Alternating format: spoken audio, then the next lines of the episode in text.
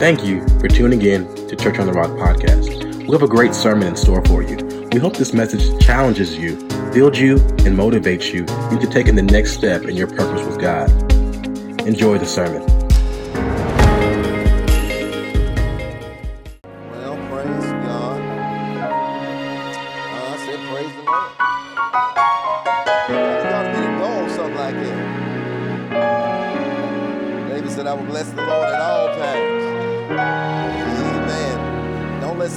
Praise the Lord by themselves. And when you know He's delivered you, somebody say, Praise the Lord. That'll remind you He delivered you too.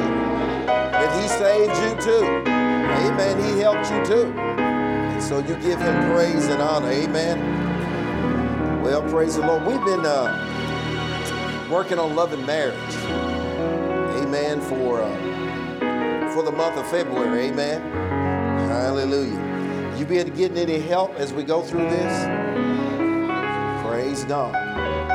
Well, today I want you to get your Bibles out. We're going to talk about um, we're going to talk about intimacy in marriage today. And it's only so many things we could cover um, in a general audience. You know, if we ever did a, if we ever did a, uh, marriage conference just, you know, f- for married people, you know, then you could approach things a little bit different. Amen. But when you're ministering in general congregation, we want everybody to get something from the service. Amen. We want everybody to get something from the service. And it's only so far you want to go in, in a setting for the general congregation. Amen. And so um, I want you to take your Bible and go to Ephesians chapter 5. We're going to start there um, just, to, just to preface what we want to say today. Amen. And because when we're talking about love and marriage, we want you to understand we're talking about primarily Christ and the church. Amen. Hallelujah. You'll help me, Isaiah.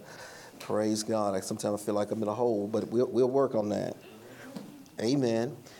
And look over here in Ephesians. We'll pick up in verse, verse Ephesians 5, verse 31. And um, I want to say this that if it's, if it's your desire to be in a relationship, God wants you in a relationship.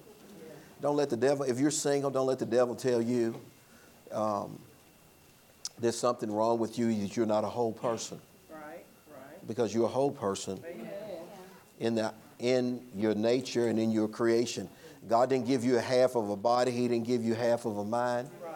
He didn't give you half of a soul, He didn't give you half of a spirit. He created you in His image and in His likeness. Amen. He created man in him, His image and His likeness. And so either you are, you are His image and likeness as man or as woman. But no matter, you still a man. All right. You either man or you're woman, but you're still a man. And God created man in his image and his likeness. Amen. You're a whole person even though you're single. You know, people if somebody says, I don't know, somebody, I don't like the word single. I don't remember what they said.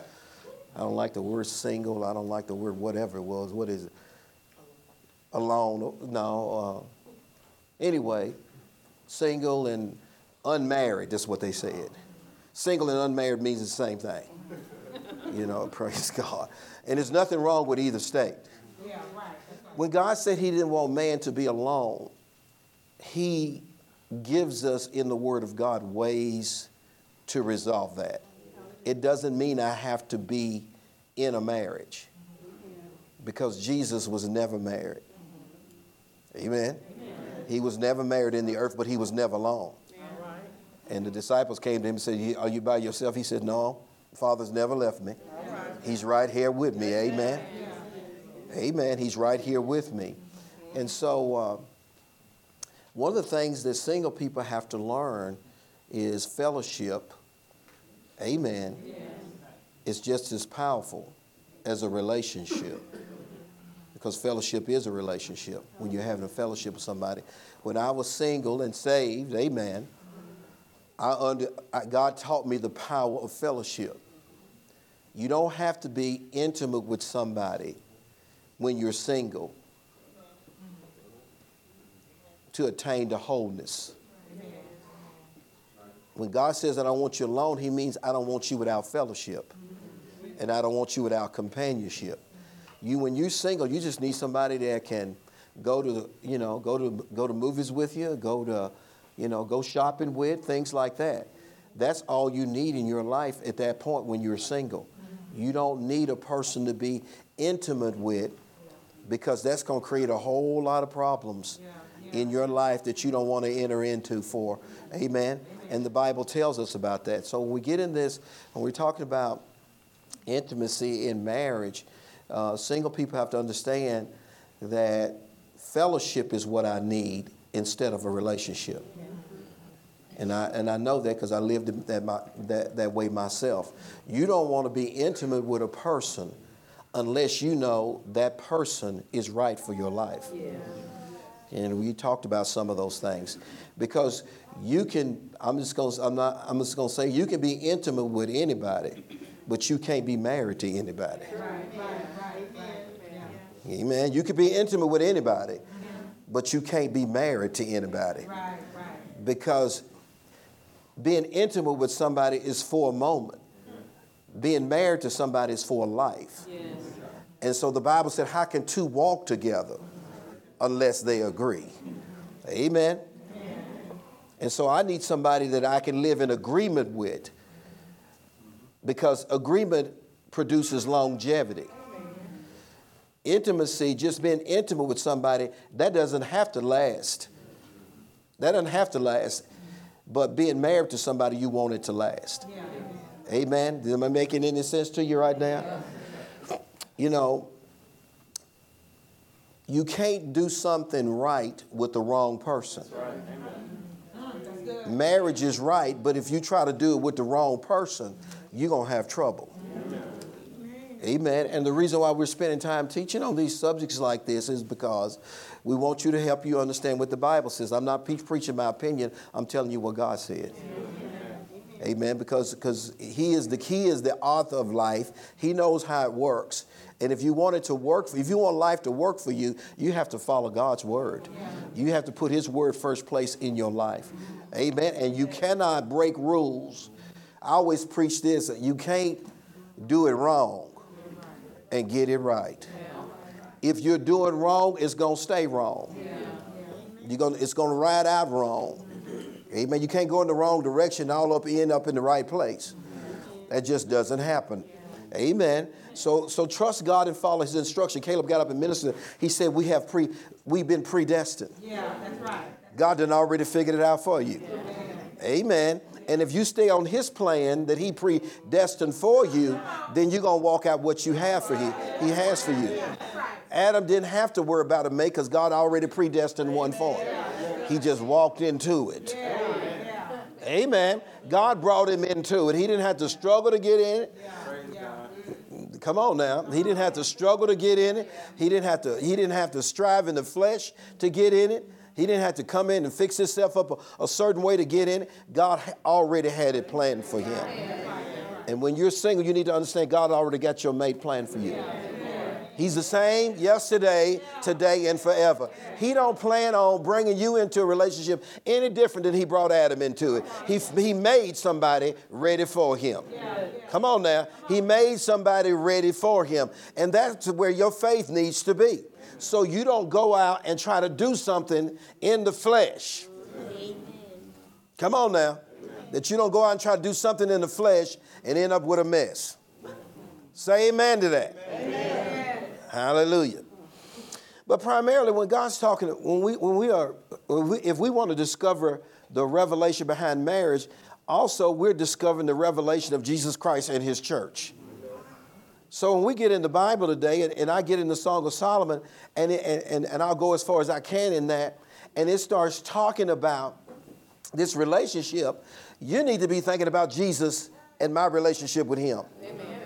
How intimate am I with Him? Come on now. Because they said this, you know, I heard somebody say this. If you if you want to see the uh, the quality of a relationship a man has with a woman, watch the quality of relationship he has with God. The quality of relationship he has with God will be the quality of a relationship he'll have with his wife, Yeah, that's right. That's right. and vice versa too. Amen. Amen. If his, if the quality is not there with God, then where is he going to get the quality to be that with a woman? Amen. Amen. Look what he says right here in uh, Ephesians chapter 35, Ephesians 5:31. For this cause shall a man leave his father and mother and shall be joined unto his wife. Amen. Notice he's joined to his wife or he's cleaving to his wife, or he's going in the same direction that God has given him with his wife. Or we can say he's becoming one flesh with his wife. Amen. Physical intimacy is based on a, a building of oneness with the person where it leads to physical intimacy. Amen. You don't put it up front. Come on now, let me let me help you. You don't put it up front. You put it up front, you've missed the whole the whole uh, process of growing together. You miss the whole process of growing together. You miss the whole process of fellowshipping and communing together. You miss the whole process of building compatibility with one another. Yeah, yeah. And you and, and made a leapfrog into the climax or the culmination of the relationship or the consummation of the relationship. I'm going to be intimate with you because I know I can be one flesh with you. I'm going to be intimate with you because I know we can function in areas of agreement together. I don't want to be intimate and find out we don't like each other. Yeah, yeah, yeah. Amen. And, and later on, find out, you know, we have different goals, we have different dreams, we have different directions in life. Because now you're going to spend more time fighting. Yeah, yeah. You're going to end up being spending more time fighting. And, and when you spend more time fighting, you destroy the intimacy. You end up destroying the intimacy. And then you end up going away from one another, walls come up. And then all of a sudden, the intimacy is gone. What you thought was, was, was the goal to the relationship, it's gone. And if that's all it is, then there's no reason for us to be together again.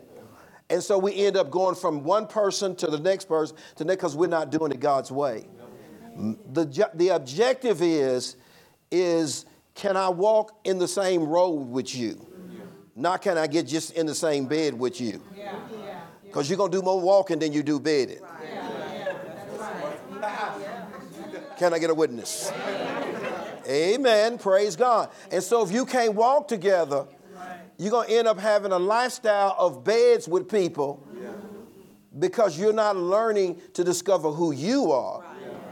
Amen. This is why fellowship is so important. Because if I can't fellowship with you, then I'm going to have a problem having longevity, intimacy with you. Amen. So God wants to make sure, can I, you need to make sure you can be one flesh with a person before you're intimate with a person. Amen. You want to make sure that the goals that this person has and, and the and the and for a New Testament believer is I need to make sure you love Jesus. Yeah, that's right. That's right. I want to make sure you're in love with him Yeah, yeah. because then that, that gives me insurance that you're going to be able to love me, forgive me, amen, understand me, communicate with me, praise God, because you're doing it with him. So this is what he's saying right here. And then he says right here, and, um, and the two shall be one flesh or become one flesh. So two, the objective is two becoming one. Sexual intimacy is the fulfillment that two have become one. If I do it the right way. Come on now, if I do it the right way. If I put if I put growing together, if I put fellowshipping together, if I put communicating together and walking together with before I go into sexual intimacy, then then I can become one flesh with that person. Then the oneness is established. And then we don't have to worry about going different ways because I come to understand you if I can sit down and commune with you and spend time with you and understand who you are as a person. Amen. Because I don't want I don't want to get to a place where all of a sudden I'm in a relationship with a person and then I cannot minister to the needs that they have. Amen. You know, um, I'm gonna go ahead and touch on that because uh, I got the, I brought this piece of paper with me this this morning because Pastor Cynthia um, got on the website here as we start going through this. I think Miss Agnes gave her this, and uh, it's called Love Languages. Called Love Languages, and, and love languages is in the Bible. It's in it's in 1 Corinthians chapter seven. It says your body don't belong to you, and when you're married, and, and your wife's body doesn't belong to her, it belongs to the husband, and the husband's body belongs to the wife. But it's not just talking about sexual intimacy. It's talking about the needs that that person has throughout the day. Am I capable of ministering to that? Because if I'm not ministering to that, then it's going to be very difficult. Because if I'm not having oneness throughout the day, how are we going to have oneness at night? Amen. I'm helping you right now. And so she, you know, I think Miss Agnes, you, you found that website? It's a book. It's a book, but it's got the website in it? But I want everybody in our church to get that website. I want Keisha, make sure Keisha sends that, text that website to everybody so you know what your own love language is. At least you know yourself. And what a person is going to have to do to satisfy you. Amen. Do like Pastor Cynthia did. She threw me this piece of paper. After 35 years of marriage, she threw it to me. Praise God. She pitched it to me. You still got mine? I, I just want to know if you got my paper. I got yours. Amen. Don't be a person that wants you want them to have your paper, but they don't have yours. It's not right. Praise God. You know what? You need to understand what God's love language is. He has one too. Yes, he does. He knows when you love Him and when you don't. Amen. Love languages is in the Bible. God knows when you love Him because you get in the Word and you find out what God's love language is. Amen. He does have a love language. He knows when you love Him and He knows when you don't. God says, if you love me, keep my commandment. If you love me, my love language is the Word. My love language is faith. My love language is obedience. Amen. Praise God. If you want to have a, a romantic love language and a love life with God, then you're going to be a person of faith. You're going to be a person of honor toward God. You're going to be a person of obedience. Because it's hard having a relationship with somebody if you don't understand their love language. It's very difficult to be one flesh with a person if you don't understand their love language. It's very difficult to be one spirit with God if you don't understand His. Because God is a spirit. Yeah, yeah. Amen. And intimacy on the highest level is spiritual intimacy first. And God wants His church to have spiritual intimacy with Him. Therefore, when He's talking about the marriage relationship, He said, I'm really talking to you about Christ and the church. He is the real love of your soul. He is your real supplier, your real need meter. Amen. Your real provider. He is. His name is Jesus. He knows exactly what you need. He already knows your love language. And he ministers to us all the time. Amen. So he says right here in Ephesians, he said, This is a great mystery, but I speak concerning Christ and the church. He said, Nevertheless, let every one of you in particular so love his wife, even as himself, and the wife that she reverence her husband. Amen. And I want to say this right now a woman cannot be a husband. I ain't got number two amens. Does somebody differ? A wife cannot be a husband. A female with a short haircut doesn't make you a husband.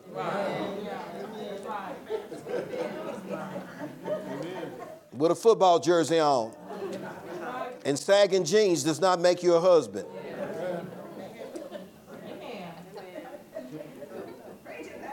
I am.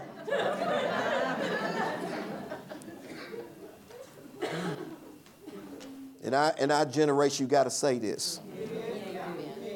In the church today, you have to say this. You really do. Just because you go to the doctor and get some alteration done to your body does not make you a man. Amen. The Bible said God formed the man's body.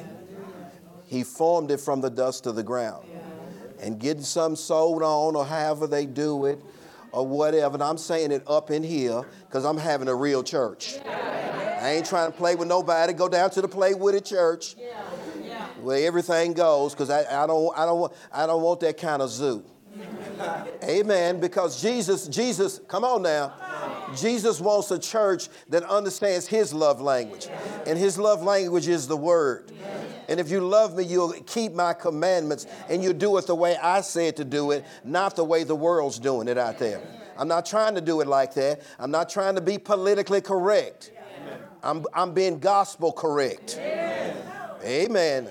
I'm beginning in the word. In the beginning was the word. Come on now. And the word made everything. And whatever the word didn't make, we don't want it. Amen. And the word didn't make that kind of situation. Amen. When you're a man, you're a man. You, a man cannot be a wife. Because a wife is a womb person. Now, I don't care how much they cut on you, you can't put no womb in you and produce nothing. I don't care how much cutting you do, you cannot put a womb. And I don't care how much cutting you can do, you cannot put seed in a woman. Just think about it for a minute. You cannot put God given sexual organs in a, ma- in a woman that belong to a man. You cannot do it. I don't care how much science you get. I don't care whether you get science for today, science for tomorrow, science forever. You cannot do it. It's, God's got it set up like He wants it. Yeah. And, and, and, the enemy's job is to bring perversion in. Yeah. That's his job is to bring perversion in. And his job is to flip everything that God set up. His job is to be diametrically opposed to everything God set up. That he is going to be the opposite. Jesus comes that you might have life and have it more abundantly. He comes to steal, he comes to kill, and he comes to destroy.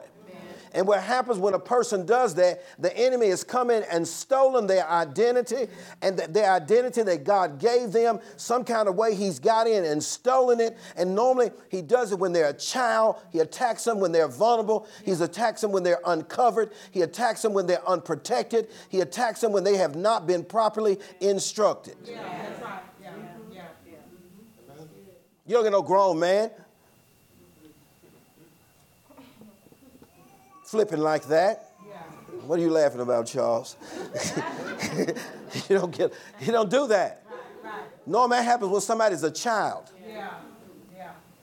They're unprotected. You shouldn't have let them go over cousin whoever's house. Yeah. You shouldn't let them spend the night down the street. You do not know those people. And I'm preaching real good right now. Yes. You got to watch where you send small children. Yes. And you got to watch the coaches and everything now. You got to watch all kind of things right now because when because the, the Bible said, you know why the Bible said the kingdom is the kingdom of God is like a child because they're so moldable. You got to come to you got to come in the kingdom like a child because God wants you to receive his word. He don't want you fighting with his word. He wants you to receive it. A child will not fight. They'll receive what's been imparted to them. And this is good preaching, whether you're saying amen or not. Amen. You are not supposed to be touched until, until your wedding night. Amen. Say amen to that. Amen. Because because because have you touched, you'll have a tendency to follow that the rest of your life, whether it's right, wrong, or indifferent. I'm preaching real good right now because God puts more God puts more guardianship and he puts more protection around sexual intimacy in the Bible as, as much as any other subject. Yeah. You go to the book of You go to the Matthew, Mark, Luke, and John, he says, I don't want anybody touching you. You go to the book of Acts, I don't want anybody touching you. You go to the book of Romans, I don't want anybody touching you. You go to 1st and Corinthians, 1st and 2nd Corinthians, I don't want anybody touching you. You go to Galatians, Ephesians, Philippians, I don't want anybody touching you. You go to 1st and 2nd Timothy, I don't want anybody touching you. You go to Titus, I don't want anybody touching you. You go to the book of Revelations, you bet not be touching anybody. Why? Because it's a demonstration of worship. It's a demonstration of worship. And God wants you for Himself. God don't want any demonic spirit touching you. He don't want any kind of spirit. God is a spirit. Therefore, He don't want any other spirit involved in your life. And it's all kind of spirits out there. The spirit of infirmity, the spirit of lying, amen, the spirit of hypocrisy, the spirit of adultery, the spirit of fornication, the spirit of uncleanness. There's a whole lot of demons out there, and God does not want demons in His church. That's why he says, I'm going to give the word to sanctify you. Because a lot of times we come to this church and the, of, the, of the living God and things have happened to us that should not have happened to us. But he says, I'm going to wash you with the water of the word. You didn't have nobody to protect you then, but behold, I have become your protector. I'm going to cleanse you. I'm going to purge you. I'm going to wash you. I'm going to deliver you so you can be my church without spot or wrinkle, that you can be my glorified church. Amen. And you can become mine, just mine, myself. And I'm going to give you my power. I'm going to give you my name. I'm going to give you my glory. I'm going to give you my seat in heaven. I'm going to give you everything that belongs to me. You become an heir of God and a joint heir with Jesus Christ. And sometimes you got to go through some deliverance to get free again. But he's a mighty deliverer. So if you sit in this church and nobody's touched you, stay untouched. If you're single, stay, stay single, stay untouched. Because God's predestined a real relationship for you. He's preparing somebody for you just like he prepared, had a preparation plan for Adam. He's got somebody planned for you. If you made a mistake, then get under the blood like I did. Let God cleanse your mind. Let him cleanse your body. Amen. Let him do a work on you so you can get back on the right track again. And get your mind saved and get your get your soul delivered. I wish there was I wish there were real churches like this when I was coming up. Instead of a bunch of old game playing, and my God, I could get attitude right now. Yeah, yeah, right. Bunch of game playing. The Bible said, My people are destroyed for lack of knowledge, which means you can be God's people and people don't tell you the truth. And you can sit in the church and be and be perishing while you sit in the church because somebody didn't preach the gospel to you right, trying to have the sermon of the year. No, you need to get delivered this year. And open the Bible and read it to the church and preach it to it so God can have a real church. If the word ain't coming forward, we, we got we got to have a real church. God, Jesus wants to pour out everything on the church, all of his anointing, all of his ability, but he won't pour it out on the church if it's touching somebody else. Ain't no man gonna be pouring something out on the wife that's touching somebody else. If you do, you stupid. You never gonna get any respect. Mm-hmm. Or vice versa. Mm-hmm. that's good. When you get married, you off the market. Say amen to that. You could have been with more than one person because normally a person's compatibility requirements can be met by more than one person. That's why you can meet somebody else in life and you think that could have been a nice person too, but you off the market. Say amen to that. You made a decision. You made a covenant. You could have loved anybody you wanted to, but baby, you off the market now, and you ought to hold fast to your covenant. You ought to spend your time loving this person. That's what makes marriage so great. You chose to put all your love on one person. You could have loved anybody. They don't even have to deserve it, but you chose to put it on it. That's what Minister Caleb was saying this morning. Jesus chose to love us. Even when we weren't doing our best, he chose to love us. Come on now. He chose to purge us and cleanse us and love us. And when you get married, you make a decision that I can love this person for the rest of my life. And listen, it takes a lifetime to love one. Anybody can jump from bed to bed to bed, but it takes a lifetime to love a person. It takes a lifetime to discover who they are and to love them. And don't you say yourself, George, you make sure somebody gonna love you for the rest of your life. You make sure they got a commitment to you. You're not gonna do everything right, but that don't mean you're supposed to be thrown away. You may burn some toast. You may not clean like they clean, but that don't mean you ought to be tossed away. You can learn how to make toast. You can learn how to clean a room. Say amen to that. Good. And while I'm on it, don't be comparing your mate to somebody else. Yeah. Yeah. And you go visit their house just to compare your mate to somebody. You see why Johnny did that? Well, I'm not Johnny.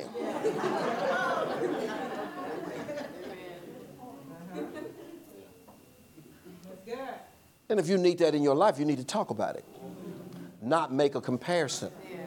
One thing's about the Song of Solomon is that you never put the other person down. Yeah.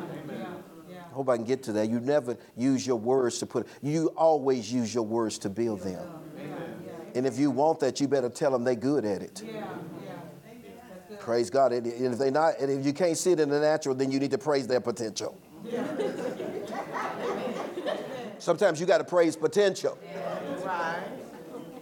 Come on now. Sometimes you have to, because you, if that, you need that in life, you better praise the potential in that person and bring that. You're going to have to cultivate that Adam. That's why God said, I'm going to wash you in the washing of the water of the word. I am bringing out your potential. I am cultivating you. Come on now. Johnny may have not been that either. He got it cultivated in him. Johnny may have been the worst at it, but she cultivated him. Yes, you can, honey. You all that in a bag of chips. See, some people don't want to cultivate nothing. Right. They want it already. Yeah. Yeah. Come on now. Words are cultivators. And whatever you want to see, you got to sow. You got to sow the words to bring that to pass. Amen. Turn over here to 1 Corinthians chapter 7. Let me take a look at this. 1 Corinthians chapter 7. Amen. Why am I spending this and not jumping right in the Song of Solomon? Because to be intimate with a person, you got to become one with the person first. You got to become one with the person first. You can sleep with anybody, but you can't be married to anybody. Amen. Look what this says right here, 1 Corinthians chapter 7 and verse 1. Now concerning the things whereof I wrote, you wrote unto me, is not good for a man. It is good for a man not, somebody say not, to touch a woman with sexual intent. You know, the Bible says you can greet one another with a, with, well, we ain't got the holy kissing around here yet. It did say holy kiss, but I have not. We're not ready for the holy kiss in church. Some things you just ain't ready for it, but it's in the Bible.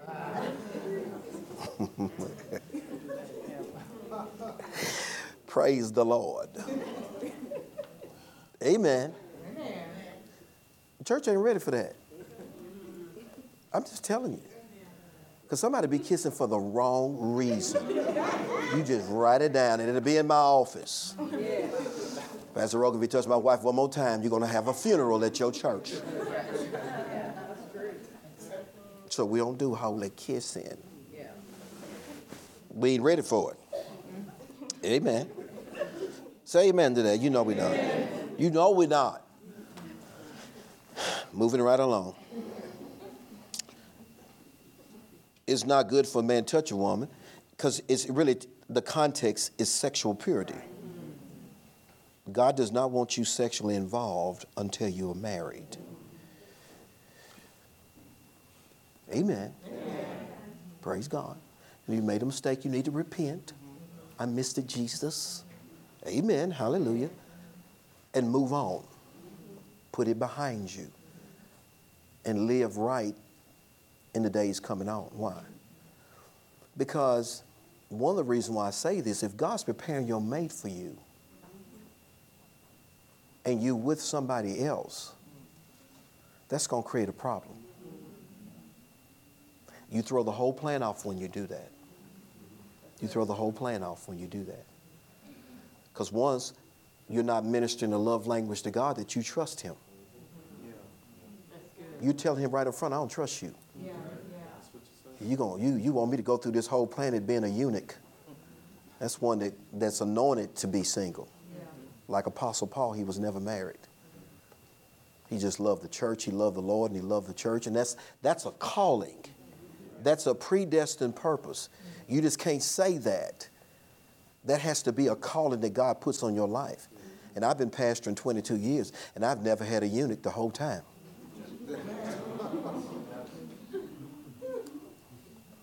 So most people want to be in a relationship. Yeah. Amen. And God has a plan for that for your life. Say amen to that. It says, nevertheless, to avoid fornication, to avoid fornication, and fornication will include include sex before marriage, but it'll also include pornography. That's where we get our word porneia from.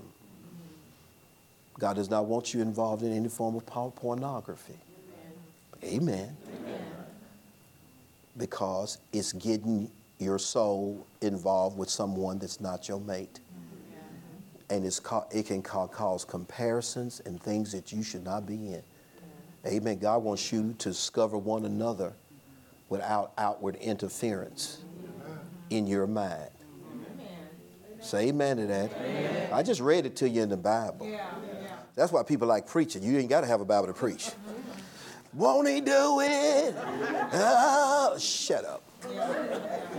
Gave us all these books and all this hollering and stuff like this. And this is why you have so much sexual impurity in the church. Yeah, that's right.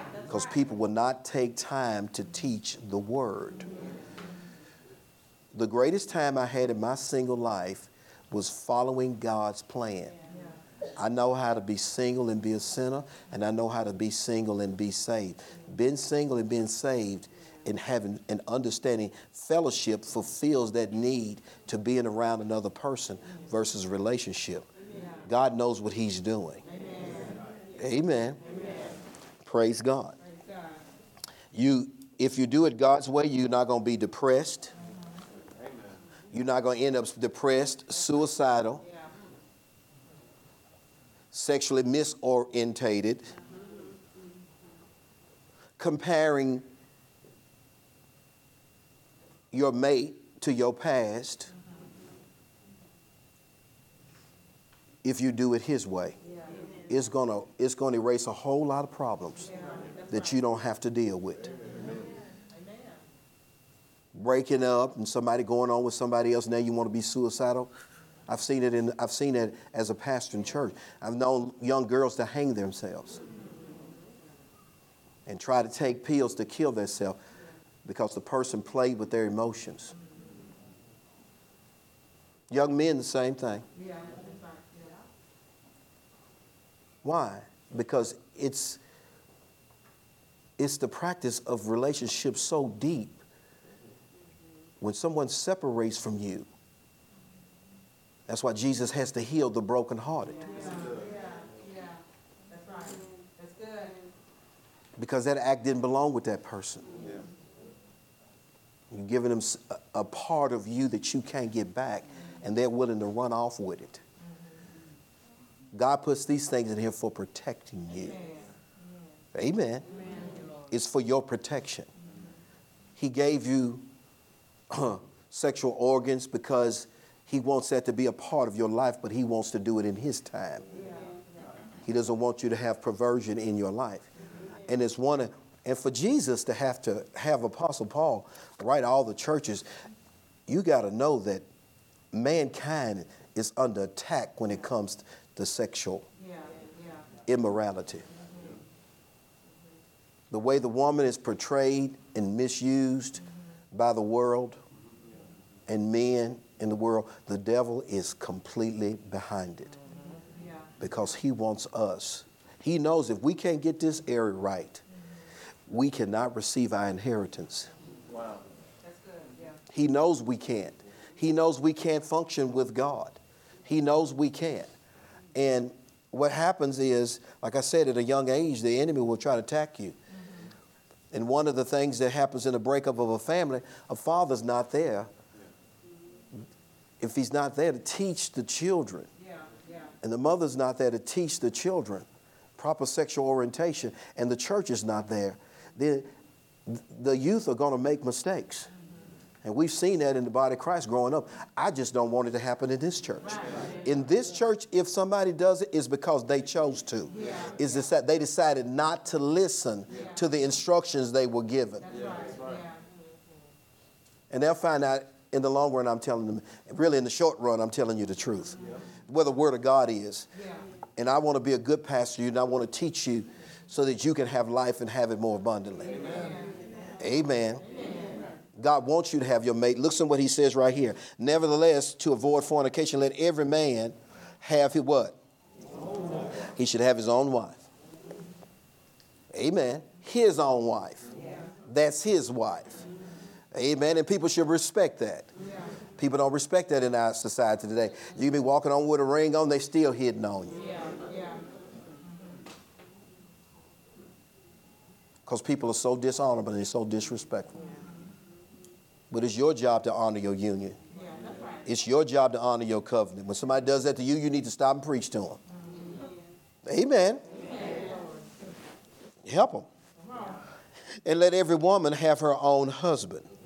Amen. So God's will is let what? How many men? Every. Unless it's got that eunuch call on it. Let every man have what? And let what? So that scripture right there promise you God got your mate. So ain't no need of being hungry and salivating all over the community. There's no need of doing that. You need to go read this scripture right here that if I'm a man, then he prepares somebody for me. And I don't have to be running out and chasing everything like that. Amen. And if you need fellowship, just have a good friend. Yeah. Just have a good friend you go to movies with. Have a friend you can do things with. Amen. Praise God. Don't open up that part of your life until your wedding night. Yeah. Yeah. Amen. amen. Say amen to that. Amen. Hallelujah. And if you're a man, you're a man. All you got to do is go to the mirror and look. If you're a woman, you're a woman. All you got to do is go to the mirror and look. Amen. Look before surgery. Yeah.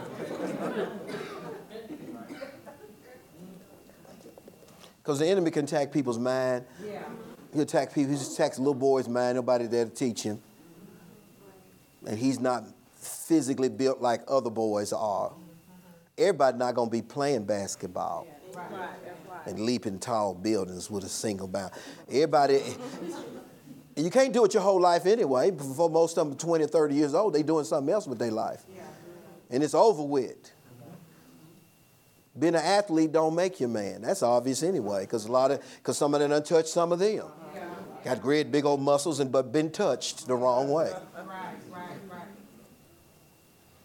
Amen. And I'm telling you right now, you got small children. Don't let them spend the night over anybody's house that you not, that you really don't know. Yeah.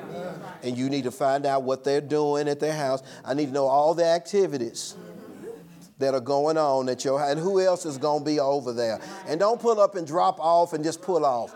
Walk through there. See who's in there. And I don't care if they go to this church or not go to this church. I ain't been to everybody's house. You better ask. If you don't know, they say you better ask somebody.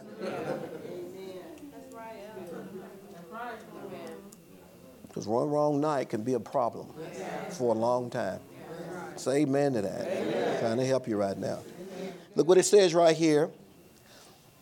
And let the husband render unto the wife due benevolence. And a lot of people think, well, that's sex. Well, it can be inclusive, but it's but it's not totally. It's not total, because due benevolence can be a lot of things. Due benevolence is where we can we can enter that person's love language. And, um, and likewise also the wife unto the husband. The wife have not power over her own body, but the husband. And likewise, the husband have not power his own body, but the wife.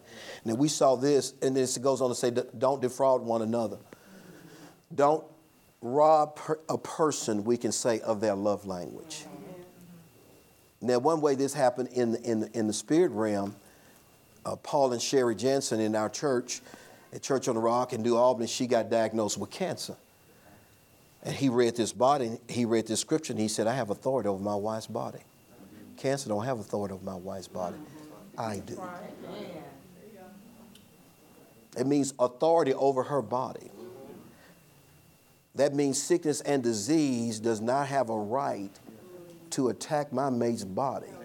I got something to say about that. God gave me authority over this body, not sickness and disease, and therefore a person can lay hands on that mate's body. That's why God wants you to have your own husband or your own wife. Because then you have authority over that body.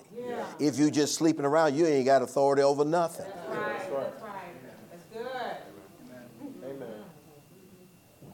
Say amen to that. You see what I'm saying right there? Yeah. Praise God. God gives me fit, He gives me He gives me intimacy with my mate, and He also gives me authority over the body. I'm I'm I'm I'm I'm intimate with what I can protect. And I'm intimate with what can protect me. Yeah, yeah, yeah. Thank you, Lord. And so he went in there and he cursed cancer and he commanded to get off his mate's body and it got off. Thank you, Lord. Because he used that scripture right there. God got this thing set up right. It's power in the unity. And he says, he said, what God put together, let no man put asunder. Let nothing put asunder. Really, nothing can put it asunder. Not sickness and disease or anything. And that's why when I when I marry people, I don't use to sickness and in health. For what? It's not a part of our covenant. You can lay hands on the sick and they'll recover. Come on now. In sickness and in health and poverty. Why are you speaking that into your marriage union? God's not promised you any kind of thing like it. And the union is not between somebody else's experience and what happened in some marriages in the past. The union is between you and God and your mate. Amen. And God has God has authority He wants to bring to it, and a word and promises He brings to it. And we just want to use His promises. You don't have to depart. You don't have to experience poverty. You don't have to experience sickness and disease if you do it God's way. Amen. And so, in these things, the love languages, I've called them due benevolence as love language.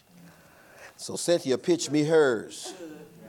She got on the computer and did her love languages and pitched it to me. And when we talk about love language, these are the things, this is due benevolence. This is what this person needs in order to be intimate with you. Amen. You just can't be a person that just going to the bedroom. That's all you're gonna do. You're gonna be in trouble down the road somewhere. Amen. Now I had a sheet too. Did you have mine? You still got mine? She said, Yes, I'm gonna believe that. Now listen to this. This is this is what she said. This is what she gave me, and it's five areas. It's it's um, it's uh, quality time, word affirmation. Word affirmation is very strong in the Song of Solomon.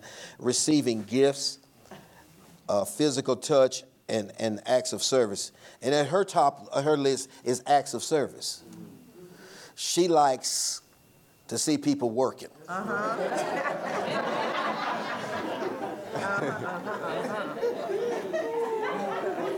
She like keep you working. She like see a brother working around her. That just that just gets her going. you would have thought it'd been gifts and all that. Next is the physical touch, and then the gifts, and then word affirmation and quality time. Quality time was at the end of her list. Guess was at the top of my list? Quality time. Get in here. you know.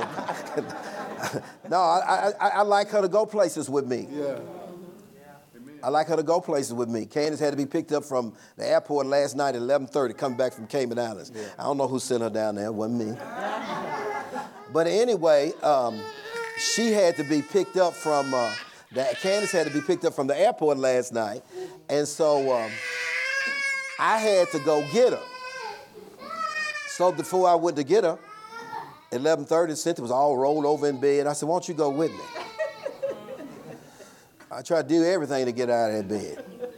But see, she'd already been to call me five hours all the way coming from almost from Indianapolis because we was at Dr. Jacobs' meeting, and and then we had lunch, we had breakfast with him, and we didn't get past, we didn't get out of breakfast till about 12 o'clock because they wanted to talk with us, and so she had been with me through the whole breakfast, and then me five hours in the car, and then she went out to run some errands and came back. She got in bed and go to sleep because she was tired, and so. Um, but it was 11:30. We had to be at the airport. I didn't care. I said, "Come on, ride with a brother. Come on, get in the car and go with me." I offered her everything. I offered to take her a Krispy Kreme. I did everything I could to get her to go with me, but she was just physically too tired to go. So, uh, so I had to go by myself. But my thing is quality time together because when I get ready to go somewhere, I don't want to be in the car by myself. So I said, come on, let's go. She has to understand that. Now, she got off last night.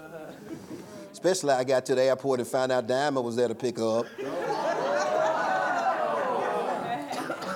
I'm at the airport. I said, I'm here to get you, Candace. No, Diamond's here.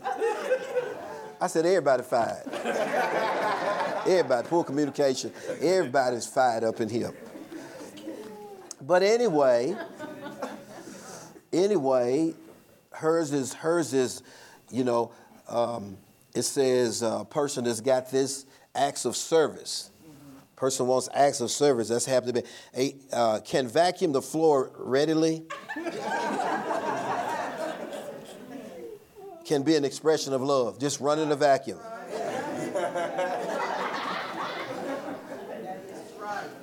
Yeah.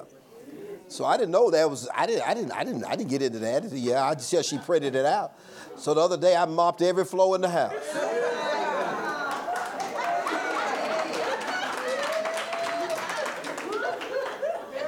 And she come in, did you put Pine-Sol on it too?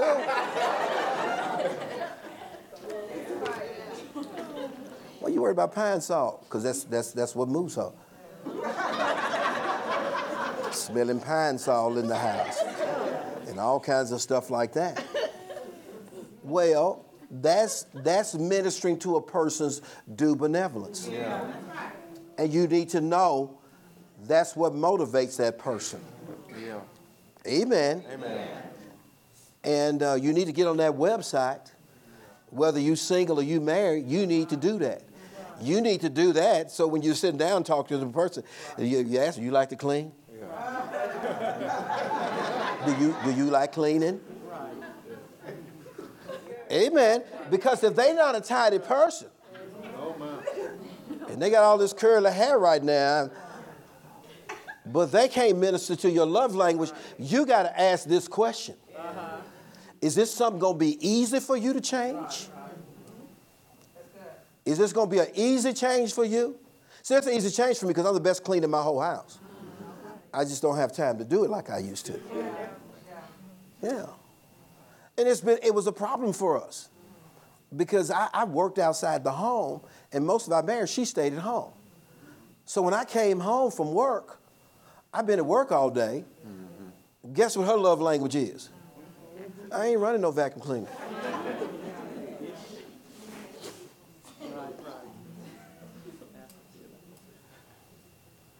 I thought that's what a housewife does.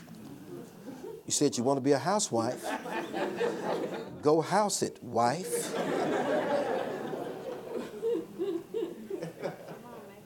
But see, I didn't understand. See, there's a lot of things we don't understand. Sometimes you got to walk in another person's shoes yeah. to understand their life. See, when you have four children at home, yeah. that's what we had. Four children at home. Just taking care of the four children is a job by itself. In my mind, I was thinking, get it all done. You got eight hours. so we had some love language problems coming up. Because it's just stuff you just don't understand. Then when I started having grandchildren, they was there with me all day. Uh-huh. And I had to do breakfast and lunch and dinner with all them. I said, Lord Jesus, I put all that on her because you don't have time to do a lot of that stuff. You, you know, you got laundry and dishes and diapers and milk and feeding. And I found out being a housewife, required more hours than going to your job being an engineer. And then you got little people that, you know, touching, he touching me and all this kind of stuff. You got to deal with it and like that. And that's mine and I want it and all this kind of, and all this refereeing you do all day. I was never there to see it. I was always gone. I was at the church, I was at work and stuff like that. And she was trying to explain it to me. I just said, no, if you just work a little bit harder, can get this, some of this done. You're taking too many breaks during the day. That's your problem. Amen. What you need is a supervisor. You need a supervisor. Amen. I felt like that song. I need a man to stay at home and a man to go to work. Amen. Anyway, you got to work all these things out. Because then, when it comes to your love language and spending time together, they haven't got their due benevolence. Yeah. So now you got issues you got issues. If you do not minister to another person's due benevolence, you're asking for trouble in your marriage because you're going to be wanting what belongs to you. Now, in uh, in what's his name? Evans, Jimmy Evans' book, Marriage on the Rocks. This is Church on the Rock. On Marriage on the Rocks, he said that um, the husband has four basic needs. And you can take these and write these down and then still do this. I'm going to have Keisha put this out so everybody can do this test so you can find out what it is. Because you won't be able to live with a person if you don't minister to their due benevolence. These are things that's got to be due this person in order to understand who you just married. Yeah. And sometimes people can't articulate because if you'd have asked me, you've asked me that when I did it, spending time with me was the most important to me. Now, why is that? Because I'm always out ministering to other people, and I'm always out doing other things and working and things like that. So, so my time with her was very important when I got home. When things in church like that, and that, that was just me. Amen. So it just the difference for whoever the person is. So, um, but Jimmy Evans said this: the number one the top four needs generally in a man's life, he has to be respected. You cannot disrespect a man and expect him to function. And when you look at the Song of Solomon, we get, we get a chance to go in there. It's eight chapters. You need to go home and read it. And read it in the English, easy English version if we don't get a chance to get into it today. Um, because one of the things they did in that they protected their intimacy because of words and they had problems, but they learned how to fix their problems. You're going to have problems, but you got to learn how to fix it. You have to learn how to bring restoration to the relationship, and, and I'll try to look at that just next. But um, Song of Solomon 2:15 says, "It's the little foxes that spoil the vine." It'll be little things that happen over and over again with failure to meet a person's due benevolence and being critical about it. And if it happens over and over again, Solomon said it's the little foxes that spoil the vine.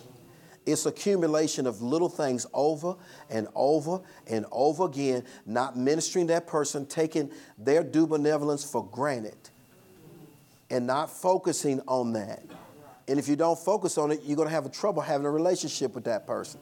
You're going to f- struggle in fellowship. You're going to struggle in, com- uh, in companionship. And you're asking the person just to put up with you not ministering to them. It's unfair. And it's going to create gaps. It's going to create separation. And it can even create walls in the relationship. But Jimmy Evans said a man needs to be honored, needs to be respected. The Bible said, let your words always be seasoned with grace. That's husband and wife. You should learn how to speak. Because they thought I was going to be mad when I got home last night.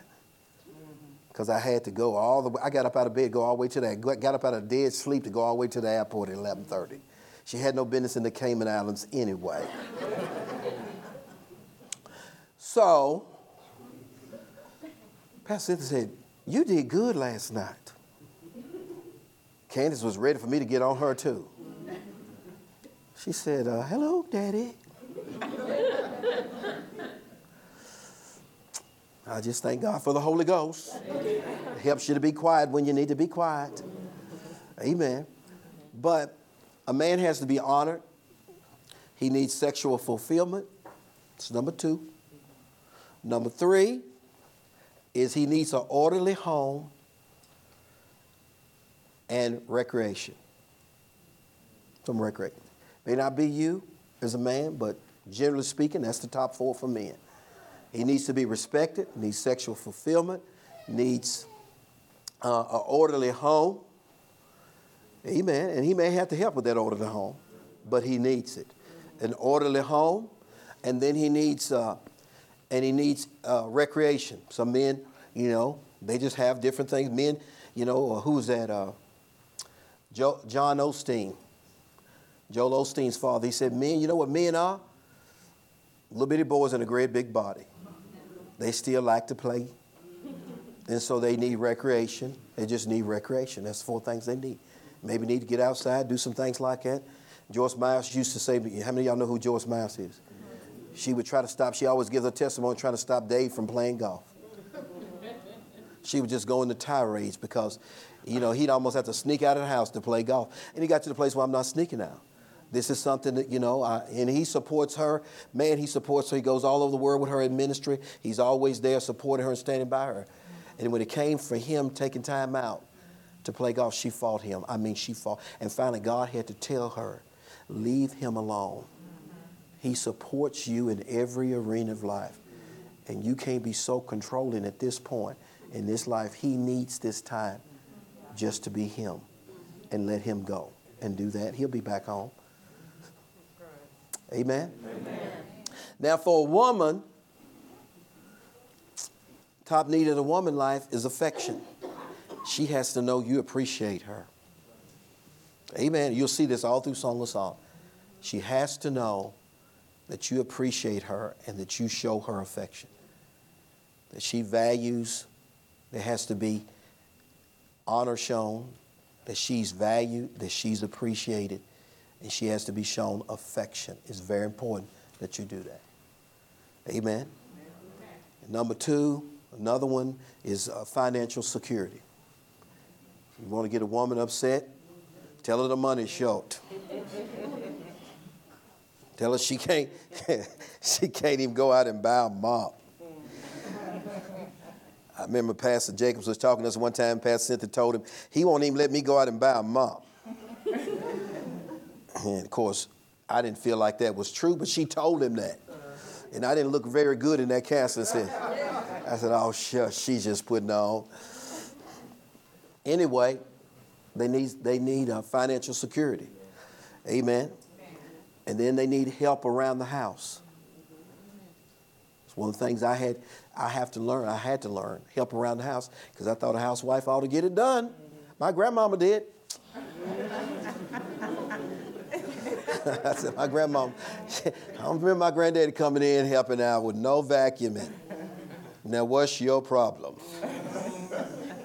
I remember my grandma rolling out the biscuits, cooking the bacon, the sausages, the eggs, feeding the chickens, cleaning the whole house. My granddad stayed out there all, all, day long. And I said, You're not even in the country. She had she didn't even have running water in the house. She had to heat up her own water and everything. I said, I, I got running water in here. What's your problem, Cindy? Get it together. Well, but then when night came and the sun went down. Amen. And I, it was time for my due benevolence. Don't touch me. You got problems now, and you better fix it. And you got to fix it. And you have to work on these things. Amen. Amen. And she needs affection. She needs financial security. You know, you need financial security. She needs to know the bills are going to be paid. She needs to know those things are going to be taking place. Amen. Because sometimes some women just get real nervous. And they feel like things are not going to be taken care of. Very nervous. It can really affect the marriage drastically. Money problems can be a big problem for a home. That's why God wants to bless your house. That's why He wants increase in your house. That's why He wants you to honor Him financially so that He can bless your house.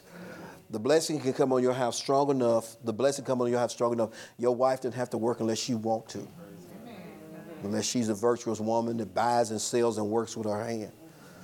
You know. And so um, help around the house and then help with the children.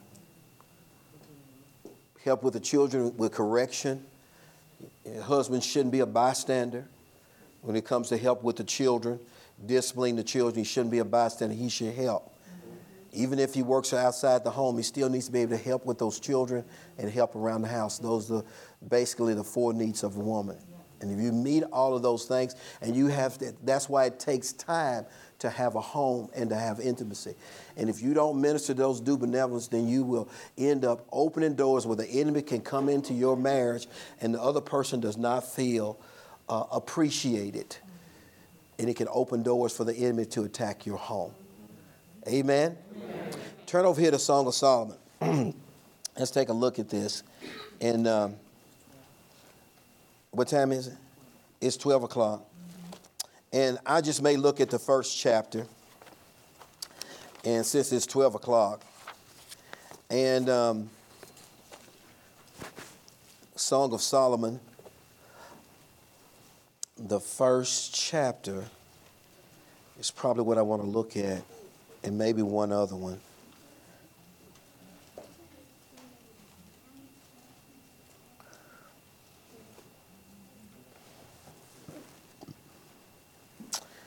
Yeah, Song of Solomon, the first chapter. And it says here, um, let me get there. And I just I just can start you off in this first chapter. You can go ahead and read this. It gives us it gives us guidelines in the Song of Solomon about this intimate relationship between a husband and a wife. And um, you know, some some of the commentaries I looked at they said they wasn't married, but I believe they are because God's not going to have you kissing somebody you ain't married to. Amen. So it's really dealing with a, a husband and wife relationship, and and it deals with a, a with Jesus Christ and the church. And it says here, the Song of Solomon, which which is Solomon's, he says, "Let him kiss me with the kisses of his mouth, for thy love is better than wine." And couples, if they're practicing due benevolence and ministering to one another, amen, mm-hmm. that they should have they should have times of affection that they show to one another. And I just told you the husband, one of the one of the affections that he should show to his wife is kindness. It could be in terms of gifts, but it also could be in terms of what he's saying here, that that a person needs to be honored. Amen. Let him kiss me Amen. Let it says, uh, "Let him kiss me with the kisses of his mouth," and then it goes on down here to say here, because the, uh, because of the Savior of thy good ointment, thy name is as an ointment poured forth, and therefore do the virgins love thee. That there should be times of affection shown, but that due benevolence has to be there first, because a person is going to know that if you don't not minister to my, if you're not ministering my love language, then that level of, that level of affection kissing is may not be really heartfelt. It may not be really heartfelt. And um, another thing it puts in here, it says for your per, I'm reading out the easy translation, your perfume smells wonderful. You know what it says right here that you shouldn't just have the scent of the cult of the wild on you, that you need to put something on you Amen. You need to put something on you that, that, that draws that person. Amen. Praise God. Amen. Praise God that you're just, you know, just you, just your smell from the mechanics lab. This is not really promoting what we need right now. Amen. Hallelujah. And um, you know, you know when it comes to because how you smell is very important, or it wouldn't be in the Bible. That's right. Can you say amen to that? Praise God. I know Wallace is at church because I, cause I can smell his cologne. I think Wallace likes that verse right there. I can tell when he's at church. He's always have cologne on. But you know, um, that may be not something you're accustomed to, and I didn't really care so much about it, but, but Pastor Cynthia likes it. And so one time she bought me some cologne, I, and uh, she bought me some cologne, but she, she bought it from a guy that had sexual orientation problems. he was your salesperson. Well, I didn't get it. I thought he was wearing it. I said, I'm not wearing this now. I said, I'm not wearing it now. I said, that's it. Oh, he had it on. He had it on. I said, oh, no, I'm not going to be spraying that. I said, I'm not going to spray that on me, okay? You Just, okay, I got some stuff here. and um, my, my pastor likes, but I was, you know. And so I, so I, I, I and I, I wasn't going to wear it. I was determined not to wear it. It was expensive. But but when she if she had explained the story behind it, then I probably would have I wouldn't have I probably would have put it on. So I left it in the house, and Caleb sprayed it. He liked it. he said, "What you trying to say?" he said, "What you t-? said, what you trying to say?" No, no, I made sure you were straight. But anyway, but anyway, no, I told him. I already talked to him. I told him. I said, I want you touching Agnes. I told him, I don't want you touching Agnes until you married. I told him, I don't want you watching pornography. I don't want you doing things to yourself until you married. I owed him that conversation. As his father, I owe him that conversation. And some guys, some people don't care what their, their sons do, but they really protective of their daughters. No, both of them can get hurt in that realm. Amen. And so they knew that coming up. And all of them, I talk to all my children like that. You owe them that conversation. Mm-hmm. Amen. Amen. Now, I didn't get it growing up. But I had, I, I, about when we Cynthia and I first got married, I got this great pastor that opened the book and taught me these scriptures and, and taught us about marriage, love, and marriage. And that's why the church really, God is the builder of a home, and you got to take His word. You have to have somebody give it to you. You owe those conversations to your children before they go off to school and go off places like this. Don't let them go and function without knowledge. Because going down the wrong path with, with sexual immorality is going to hurt them some kind of way. And they're going to need deliverance.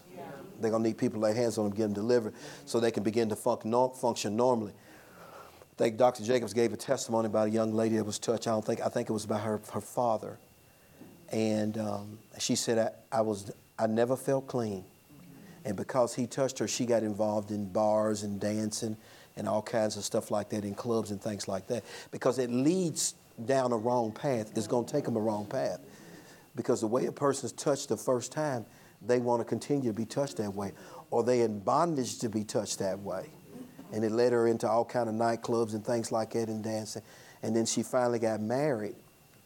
She finally got married, and she had children. She was going through the, the natural uh, responses to her husband, but in her soul, was a past that was keeping her in bondage. And, um, and Dr. Jacobs called for a deliverance line and laid hands on her. And he went back and told her, he said, she said, she said, this is the first time I ever felt normal in the relationship. There have been people that have been in ministry. They've been in ministry, and I've had, had him come talk to me about people been in ministry. They are preaching to everybody else because something happened to them in a relationship before they married now, ministering, but something happened to them in a relationship. Now they need deliverance, and nobody knows it but them. I'm still having these mental images coming back to me. Well, the enemy's trying to draw you into something that you're not supposed to be in. And Candace did a teaching on sexual purity to the youth last year. And if you go on the website at Church on the Rock, my home church, Church on the Rock, New Albany, and go to those past messages, that, that message on sexual purity and that. Sexual purity means your mind is pure too. That's right. I'm not with somebody else, but my mind don't need to be with somebody else. And hands need to be laid on people because the enemy's trying to bring things back to you. He's trying to, because with a thought, you can deceive a person. With a thought, can, you can deceive a person. And, you, and, and God didn't want you to have that experience in the first place. And see, if you, if, you, if you practice sexual purity now, you know, you don't need to use your faith on it later on. But sometimes if you make some, you know, so, some things are not people's fault. It's just they didn't have nobody to protect them. And so now it, they need deliverance. You know, for a father to be that way to a daughter is something wrong with that. You know, in a lot of churches, that goes on in a lot of churches. A lot of the men and things like that with the, and the pastors, with people in the church. And God says to do this for a pastor and in it for in a man. When you're in a church, He says, look at the young women as your daughters. That's right. That's your daughter. The women your age, or your sisters, and the elder woman older than you, you consider them your mother. That's the mindset you should have in the body of Christ. It's the mindset a pastor should have. And, the and if they don't have that mindset, they're not practicing it, and, and, and if they're not practicing sexual purity, that's how a lot of them get in trouble. And it ruins whole ministries. Because, baby, when the, when the Holy Ghost lift off your ministry, you can preach all you want to. You are done. You are done. You, the, when, when, anoint, when, you, when you grieve the Spirit of God, because, and it's one thing that'll grieve sexual immorality will grieve the Spirit of God. And when He lifts off you, you can sing and shout and jump all you want to. But when the Holy Ghost is gone, ain't nobody getting healed, ain't nobody getting delivered. The prosperity of God's not going to work in that church. You have to keep a church sexually pure if you really want to see the blessing really work in it. Amen. And that's why I thank God for my pastor. I'm never alone with the opposite sex by myself in this church. And sometimes people come to me, and want to talk to me. And if you see me in here, you're an usher, somebody like that, you're a man, you don't walk out of here when I'm trying to help them and talk to them. You stand and you wait. Not that something wrong with me or them, but that's the way we do things. Amen. Hallelujah. So, back to this smell good. I had to realize God came to me, He said that means something to her. That's a love language to her. And whether you want it or not, she likes it.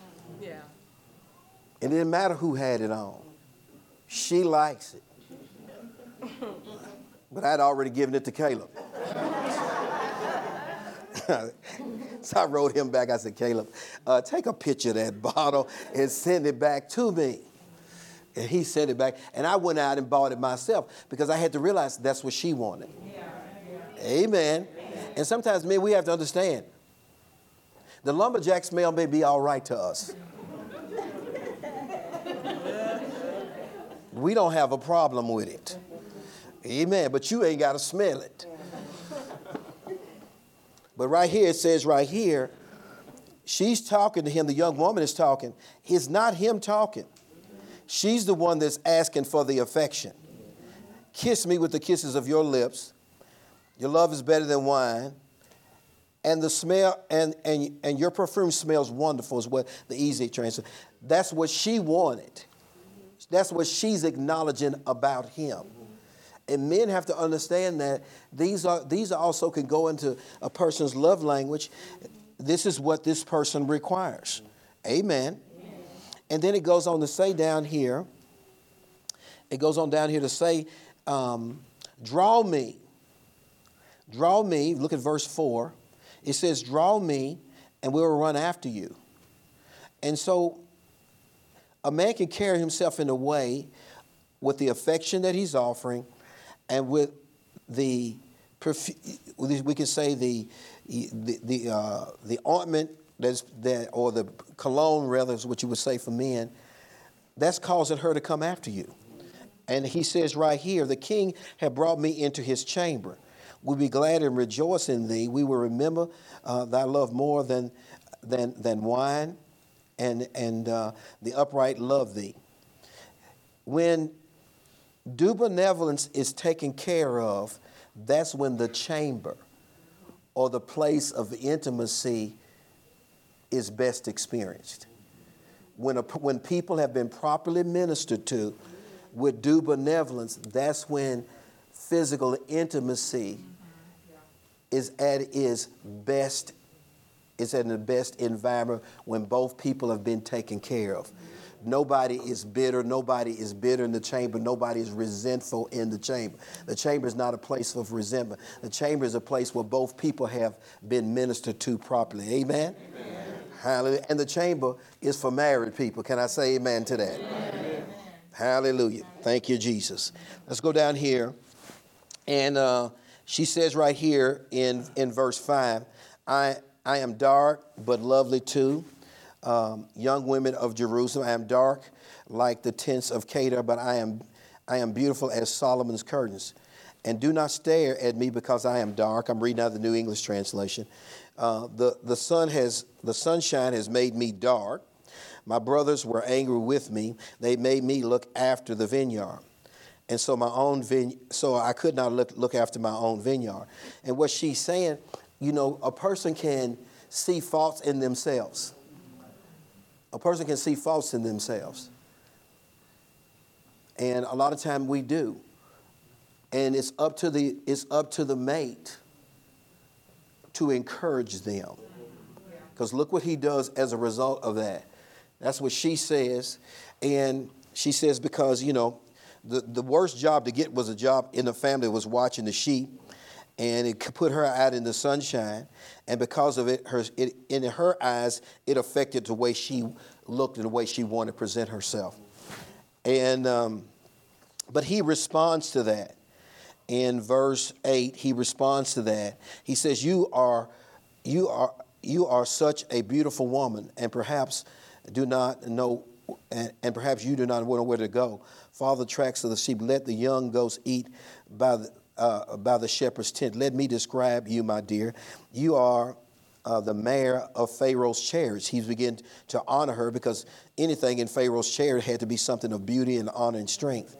Your hair is beautiful upon your cheeks, so is your neck as a, as precious stones. So what does he do? He goes to encourage her. I will not let you live around me with inferiority. He didn't make it up he was encouraging who she was and, and the value and esteeming her, amen, for who she was in a person. Our words are so important. Yeah. If the chamber is going to work for us, our words are so important. You cannot be critical to a person. You cannot be critical to a person, man or female, put them down and then expect to have great intimacy with that person. Amen. Amen. You don't you never put a person down. You never you you always bring out their strengths. You always bring out their greater qualities. If you really want to have intimacy with a person at the highest level, then they need to know that you have an esteem for them. And your words should esteem them and strengthen them. You see that in the word right there? Now let's go down here and see if anything else I want to touch on. Um, look over here, and I, I brought this one out, then I'm going to stop because you're going to have to go read this yourself. And um, I may go back through this and outline it a little bit better and bring more of it to you. Look over here in, in uh, Solomon 2.15. Because if you don't do these things, this is the verse I, I quoted to you. It says here, uh, the foxes, uh, um, it says here, uh, take us the foxes, the little foxes that spoil the vine. It'll be little things that the enemy will try to bring in your relationship to bring separation and division, and you're going to have to protect your relationship with words of affirmation, words that build. And the little foxes can be wrong words or a person not ministering to a person's due benevolence that causes the problems. Amen. Now, this in this relationship here, this will be my last scripture. Um, turn over here to chapter 5.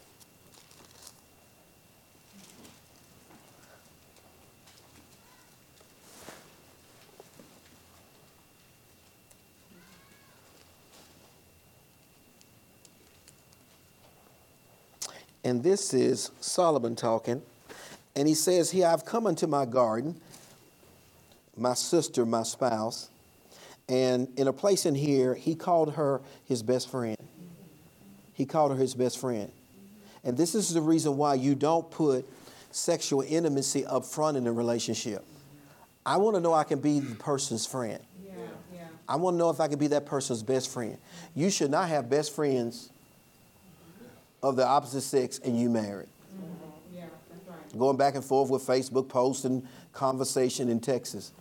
That's inappropriate in a marriage relationship. That person should be your best friend. That's where, if I'm gonna spend time with somebody, if I'm gonna text somebody, Amen. If I'm gonna text somebody, and a lot in the Song of Solomon, you see them communing throughout the day. They're talking to one another throughout the day. They're talking to one another throughout the day. To have great intimacy with a person, you don't you don't need to let the whole day go by and never text, never call. Person don't know where you are. You just kind of phantom throughout the day that shows up when you want something.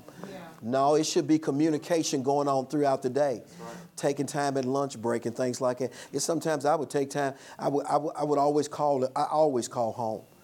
I would always call home. And some days, you know, I just take the half the day off and we just go out somewhere or things like that. Because, because you know, that's one of my love languages. But we, you need to spend time together with one another. And when and, and in chapter five, it talks about them not being able to come together when he wanted to, and it created a problem in chapter five. In chapter six and seven, they restored that through the words. But things can happen in your life as you get children. You know, as you get children, when you're growing up in marriage, as you get children, your life changes. This Solomon's uh, Song of Solomon, chapters one through eight, is talking about people. It's just the two of them. It's just the two of them, and the things and challenges that you have to overcome. That's the two of you. Amen. Is learning. You need to learn how to do it when there's the two of you. When when jobs and and careers and when children and all those things begin to kick in in church activity, it adds more challenge to it. It adds more challenges to it. And I remember when we were with Cynthia and I were coming up, and we had children as soon as we got married. So that was for the first, you know, my God, for the first 12 years of our life, 13 years of our life, we, we almost had little time together of going out because everybody was so small and the children just kept coming. And you and you can't you got you got to figure out how that's happening too. And um, and then you know we had to work through those years of dealing with all the stuff we had to work with the house and everything and all those things you have to work with and then find time with one another and so we had to find we had to we you know we had to find babysitters we could trust at church and that's where we got them from and then plug in date times where we just had to spend time we, we were able to spend time together and, and and you have to do that so that the course of life you don't lose one another Right, right. in the course of life. You may have to have to schedule times that you have dates together. You have may have to schedule times where you have time alone together and understand it because life begins to add up. Does that make sense to you? But look what it says right here. Um, in verse in chapter 5 I, I am coming to my garden my sister my spouse this is what he said about her i have gathered my myrrh my spices he's done what he needs to do in terms of how he smells his heart coming into her i have eaten my honey honeycomb with my honey i have drunken my wine with my milk uh, eat o friend drink yes drink abundantly o beloved I sleep, but my heart waketh. It is the voice of my beloved that knocketh, saying, Open to me. So he's coming to her. He says, Open to me is what he says, my sister, my beloved, my dove, my undefiled. For my head is filled with dew. He's outside. My locks, my locks with the drops of the night. I have put, a, and this is her response I have put off my coat. How shall I put it on? I have washed my feet. How shall I defile them?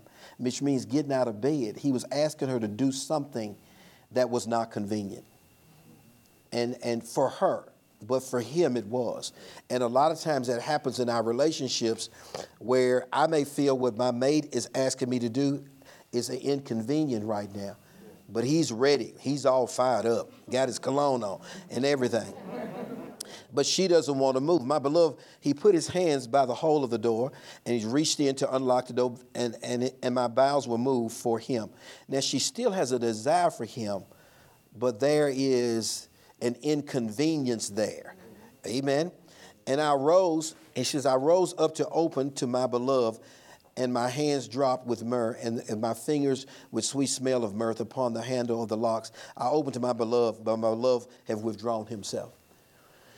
And that happens when a person is putting forth and they become disappointed. Because the person is not responding to them for some inconvenience that they may have. And then he withdrew. And then after he withdrew, she went out to pursue him because that was really not her heart. And a lot of times that happens in relationships. But what they did, and, and, and it's a misunderstanding there, but he withdrew. He because of being rejected, he pulled back. Yeah. And then when he pulled back, she began to pursue him.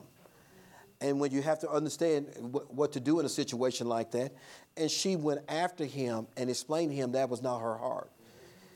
And it, with words of affirmation and encouragement, they were able to come back together again.